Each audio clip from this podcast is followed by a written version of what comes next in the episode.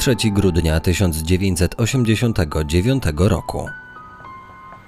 Virginia, Stany Zjednoczone. Ta historia ma swój początek w hrabstwie Fairfax, a dokładnie w skupisku Lorton. To właśnie tutaj przeprowadziła się Tammy Brannen wraz ze swoją pięcioletnią córką Melisą. Tammy sama wychowywała swoje dziecko. Wcześniej mieszkała w Teksasie razem z ojcem Melisy. Jednak małżeństwo nie układało się dobrze. Para postanowiła się rozwieść. Wtedy też kobieta zdecydowała się przeprowadzić do innego miejsca, w którym wspólnie z córką planowała rozpocząć nowe życie. Tami z zawodu była księgową. Znajomi opisywali ją jako spokojną i odpowiedzialną osobę. Jest bardzo dobrą matką, ciepłą, bardzo troskliwą, raczej zamkniętą w sobie. Nie była typem człowieka, który ciągle wychodzi gdzieś ze znajomymi, ale lubiła od czasu do czasu uczestniczyć w jakichś spotkaniach. Kryminatorium. Otwieramy akta tajemnic. Osiedle, w którym mieszkała razem z córką, wydawało się atrakcyjne chociażby ze względu na istniejącą tam wspólnotę mieszkaniową. W ramach jej działalności organizowano często zebrania sąsiedzkie i wydarzenia jednoczące wszystkich lokatorów. Ponieważ kobieta w tym nowym miejscu nie miała znajomych, zależało jej, by poznać kogoś mieć z kim porozmawiać, a tak, żeby jej córka miała okazję dorastać wśród rówieśników i innych, starszych dzieci, z którymi być może nawiąże jakąś przyjaźń. Osiedle w wybranym przez nią hrabstwie wydawało się idealne. Spokojna okolica, wokół rodziny z dziećmi. Lokalizacja ta w pełni spełniała oczekiwania samotnej matki. 3 grudnia 1989 roku mieszkańcy postanowili, jak co roku, urządzić sąsiedzkie spotkanie świąteczne. Rodzina Brannen zdążyła się już zaaklimatyzować. To już trzy lata, odkąd wprowadzili się w to miejsce. Na spotkanie każdy z sąsiadów miał ze sobą przynieść coś do jedzenia. Dzieci zajmowały się dekorowaniem sali i śpiewaniem kolęd. Świąteczna, ciepła atmosfera, wspólne rozmowy dorosłych, kącik dla dzieci, wizyta świętego Mikołaja, choinka, a pod nią drobne upominki. Na pewno była to miła odskocznia od gorączkowego końca roku, gdy zazwyczaj ludzie zajęci są pracą, a wolny czas spędzają na sprzątaniu, gotowaniu i poszukiwaniu prezentów dla najbliższych. Spotkaniu wzięło udział blisko 200 mieszkańców. Każdy był w dobrym humorze, dzieci bawiły się razem przez cały wieczór. Wszyscy jedli świąteczne dania, rozmawiali ze sobą i śpiewali kolendy. Pięcioletnia dziewczynka około 22 tuż przed wyjściem z imprezy chciała jeszcze wziąć kilka chipsów i wrócić z mamą do domu. Poszła po jej płaszcz. Od tamtej pory nikt jej nie widział. Od tego zdarzenia minęło już 30 lat a dziewczynki do dziś nie udało się odnaleźć. Teraz byłaby 35-letnią kobietą.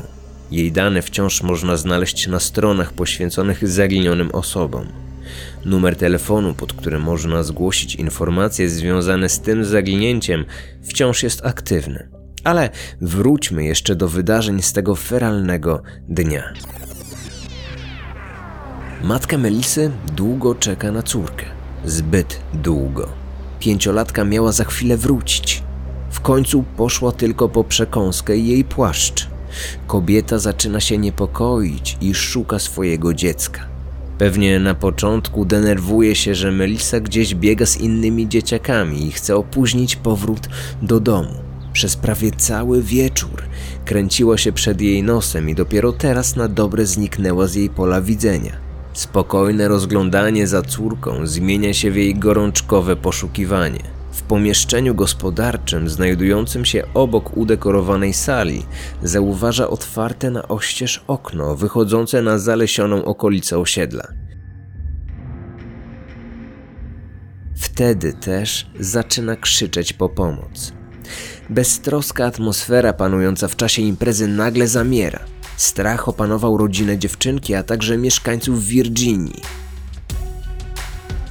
Przecież w taki dzień teoretycznie nic złego nie mogło się wydarzyć. Wszyscy uczestnicy włączają się w poszukiwania zaginionego dziecka. Wieści o zniknięciu Melisy szybko docierają do telewizji. Początkowo tylko w lokalnych wiadomościach ukazuje się news o dziewczynce.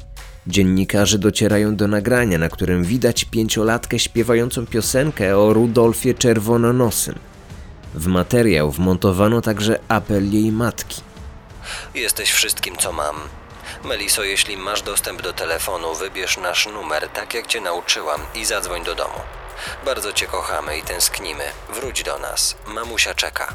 Dziewczynka ubrana była w granatowy sweterek z czerwonymi rękawami w kratkę. Z przodu bluzki naszyty był wizerunek wielkiego ptaka z ulicy Sezamkowej. Poza tym miała na sobie spódniczkę w kratkę, czerwone rajstopy i różową kurtkę z kapturem. Co ważne, jej kurtka również zniknęła. Dziewczynka musiała zatem prawdopodobnie zdążyć ją założyć tuż przed swoim zniknięciem. Płaszcz matki wisiał na swoim miejscu. Znakiem charakterystycznym na ciele dziewczynki była blizna poparzeniowa znajdująca się na jej prawym przedramieniu. Noc z 3 na 4 grudnia była bardzo zimna. W takich okolicznościach trzeba było jak najszybciej odnaleźć dziecko. Było mało prawdopodobne, że może ono przeżyć na zewnątrz całą noc.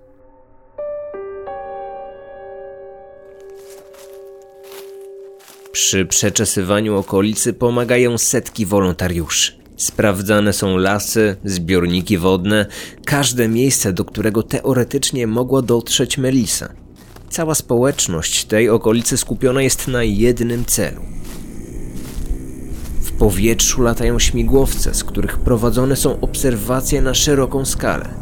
Mieszkańcy hrabstwa na znak solidarności, a także nadziei na odnalezienie całego i zdrowego dziecka na swoich domach przywiązują żółte wstążeczki. Tami Brannen nie miała żadnych problemów z sąsiadami, żadnych wrogów, którzy mogli stać za zniknięciem jej córki. Co więc mogło się stać? Czy dziewczynka sama opuściła spotkanie, a może jednak z kimś wyszła? Policjanci koncentrują się na ojcu dziewczynki, sprawdzają jego alibi. W momencie zniknięcia córki znajdował się w Teksasie i tym samym został wyłączony z kręgu podejrzanych. Przepytują każdego z uczestników świątecznego spotkania. Nikt nie zwrócił uwagi na moment, w którym dziecko opuściło imprezę. Jednak dość szybko okazuje się, że oprócz dziewczynki w miejscu zabawy w pewnym momencie zabrakło także 23-letniego dozorcy z osiedla o nazwisku Caleb Hughes. Zniknięcie mężczyzny budzi duże wątpliwości policjantów i automatycznie trafia na celownik funkcjonariuszy. Tym bardziej, że kilka kobiet obecnych na spotkaniu przyznało, że dozorca tej nocy składał im seksualne propozycje. Padają pierwsze przypuszczenia, że może chodzić o porwanie dziecka. Czy dziewczynka stała się ofiarą zboczeńca? W jakich okolicznościach opuścił spotkanie i co potem robił. Hughes odpowiedział, że wrócił prosto do domu, a po drodze zatrzymał się tylko przy jednym ze sklepów, gdzie kupił kilka piw. Jeszcze przed pierwszą w nocy był w mieszkaniu. Oczywisty był fakt, że mundurowi będą chcieli sprawdzić to alibi. W historii przedstawionej przez 23-latka od samego początku było coś nie tak. W stanie Virginia w tamtym czasie obowiązywał zakaz sprzedaży alkoholu od północy. Ten mężczyzna nie mógł więc kupić piw o tej porze, gdy wracał z imprezy do domu, tak jak wspominał. Caleb kontynuował swoją historię. Opowiadał, co dokładnie robił po tym, jak już znalazł się w domu. Ponoć ogarnął z grubsza bałagan i wstawił pranie. Można rzec, że zajął się zwykłymi obowiązkami domowymi. Ale czy środek nocy nie jest dziwną porą na tego typu porządki? Policjanci postanowili rozejrzeć się po apartamencie. Odkryli wtedy, że dozorca wrzucił do pralki ubranie, które miał na sobie podczas imprezy, łącznie z butami i paskiem posiadającym uchwyt na nóż. Dozorca nie miał żadnego sensownego uzasadnienia, dlaczego właśnie w tym czasie zdecydował się na tak niestandardowe pranie. Adidasy Hughesa po wyjęciu z pralki były zniszczone, a na ich białej podeszwie widoczne były różowawe plamy. Po zbadaniu ich w policyjnym laboratorium okazało się, że włókna butów zawierają ślady ludzkiego białka pochodzącego prawdopodobnie z krwi. Dozorca zaprzeczył, że podczas świątecznego spotkania rozmawiał z Melisą. Nie chciał współpracować z policją, zachowywał się arogancko. Nie umiał wytłumaczyć, czemu powrót do domu położonego niedaleko od osiedla, na którym pracował zaledwie od trzech tygodni, zajął mu prawie trzy godziny. Śledztwo nadal trwa. Mijają tygodnie od czasu zaginięcia. Miasto oblepione jest plakatami z wizerunkiem dziecka, lecz nikomu nie udaje się trafić nawet na najmniejszy trop, który doprowadziłby do żywej lub martwej dziewczynki. Wciąż jedynym punktem zaczepienia pozostaje zagadkowa postać dozorcy osiedla, chociaż nie ma dowodów na jego udział w porwaniu. Wszystkie ofiary zasługują na sprawiedliwość, wszyscy winni powinni zostać ukarani, lecz jeśli przestępstwo dotyka dziecka, sprawa staje się o wiele poważniejsza.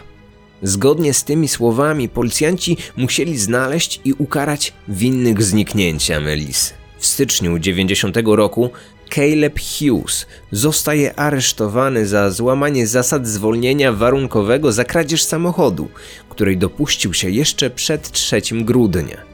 W tym czasie jego własny samochód zostaje poddany oględzinom. W środku panował nieład i brud. Na siedzeniach porozrzucane były książki, a tapicerka miejscami była pokryta psią sierścią. Przed specjalistami postawiono duże wyzwanie znalezienia jakiegokolwiek śladu, który mógł należeć do pięcioletniej mieszkanki Lorton. Wyniki z laboratorium FBI dowodziły, że w aucie znajdowało się około 50 włókien pochodzących z jakiegoś ubrania w kolorze niebieskim. Poza tym stwierdzono również obecność śladów krwi na kierownicy, pedale gazu i dywaniku. Jednak badania nie przyniosły jednoznacznej i pewnej odpowiedzi na pytanie, do kogo mogła ona należeć. Śledczy postanawiają dotrzeć do sklepu, w którym kupiony został dziecięcy sweterek z bohaterem ulicy Sezamkowej. Próbowano w ten sposób porównać ten materiał z włóknami znalezionymi w samochodzie dozorcy. Niestety okazuje się, że wszystkie szluski zostały wykupione już dawno temu. Nie był to najnowszy wzór z tej dziecięcej kolekcji. Znalezienie dziecka, które miałoby ten sam sweter, wydawało się tak trudne jak poszukiwanie igły w stogu siana. Jednak nie było to niemożliwe. W międzyczasie na komendę policji dociera wiadomość, że w okolicy znaleziono zwłoki. Śledczy podejrzewają, że mogą to być szczątki Melisy.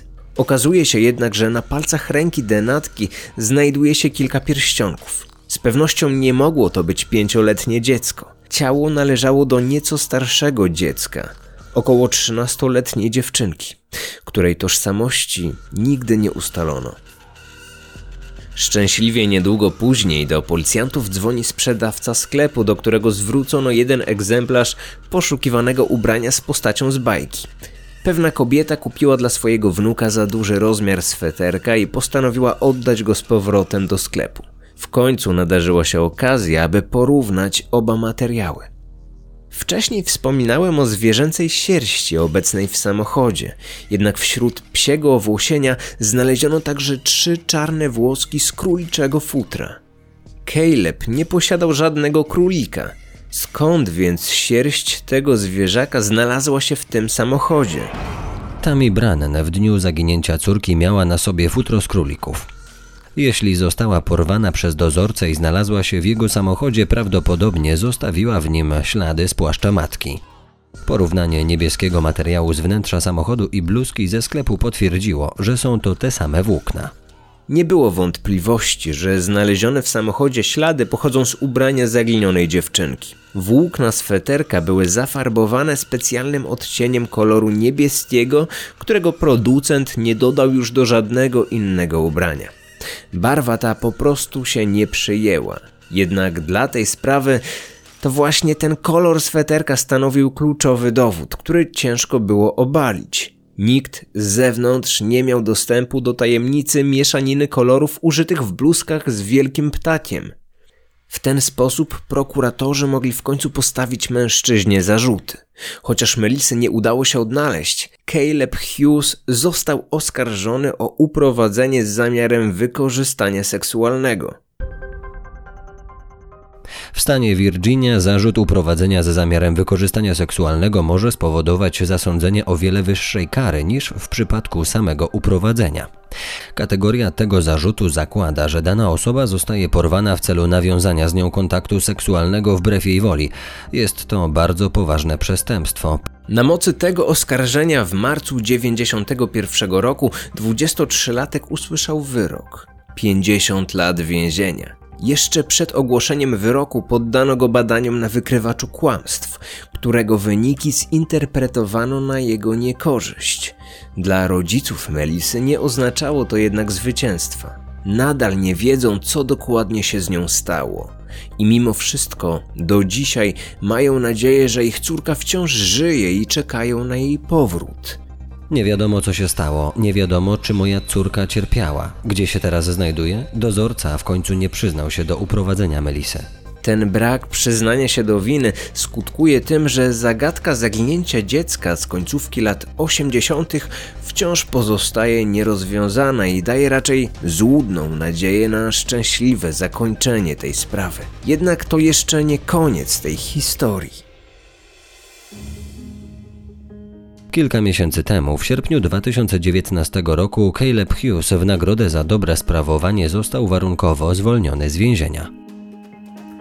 Mężczyzna już w 2017 i w 2018 roku starał się o skrócenie kary. Wtedy jego wnioski odrzucano, a argumentowano to tym, że skracanie kary w tym czasie zmniejszy powagę dokonanego przestępstwa. Jednak niedługo później w końcu stwierdzono, że dotychczas z osadzonym nie było żadnych problemów i zdawał się już nie stanowić zagrożenia. Po 29 latach wyszedł na wolność. Dziennikarze próbowali wtedy skontaktować się z rodzicami zaginionej, by usłyszeć ich komentarz w tej sprawie. Jednak ci nie chcieli rozmawiać z mediami, ale udało się porozmawiać z osobami zaangażowanymi w poszukiwania sprzed wielu lat. Wszyscy zgodnie przyznali, że są rozczarowani takim obrotem sprawy i obawiają się, że ten ponad 50-letni mężczyzna nadal może stanowić zagrożenie. Dane tego mężczyzny figurują na wciąż aktualizowanych stronach z rejestrem przestępców seksualnych.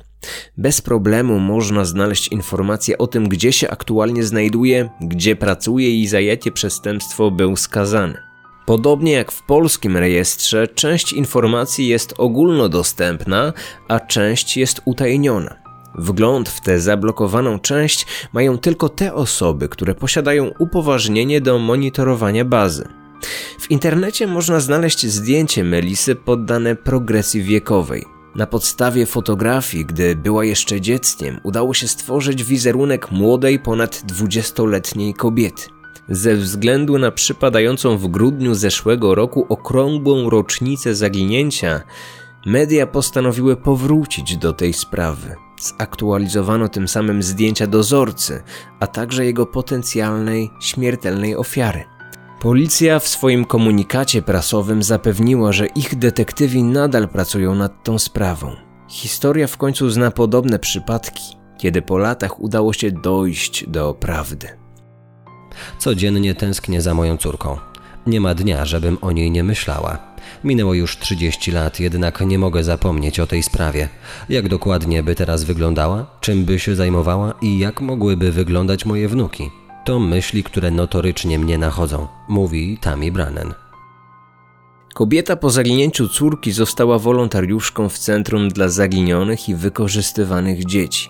Codziennie odbiera telefony dotyczące zniknięć. Fundacja pomogła wielu rodzinom w odnalezieniu ich pociech. Rodzina Melisy, jak i całe społeczeństwo musi poznać prawdę i poznać odpowiedź na pytanie, co się stało w nocy z 3 na 4 grudnia 1989 roku. Czy Caleb Hughes zabił dziewczynkę? Jeśli tak, to co stało się z jej ciałem?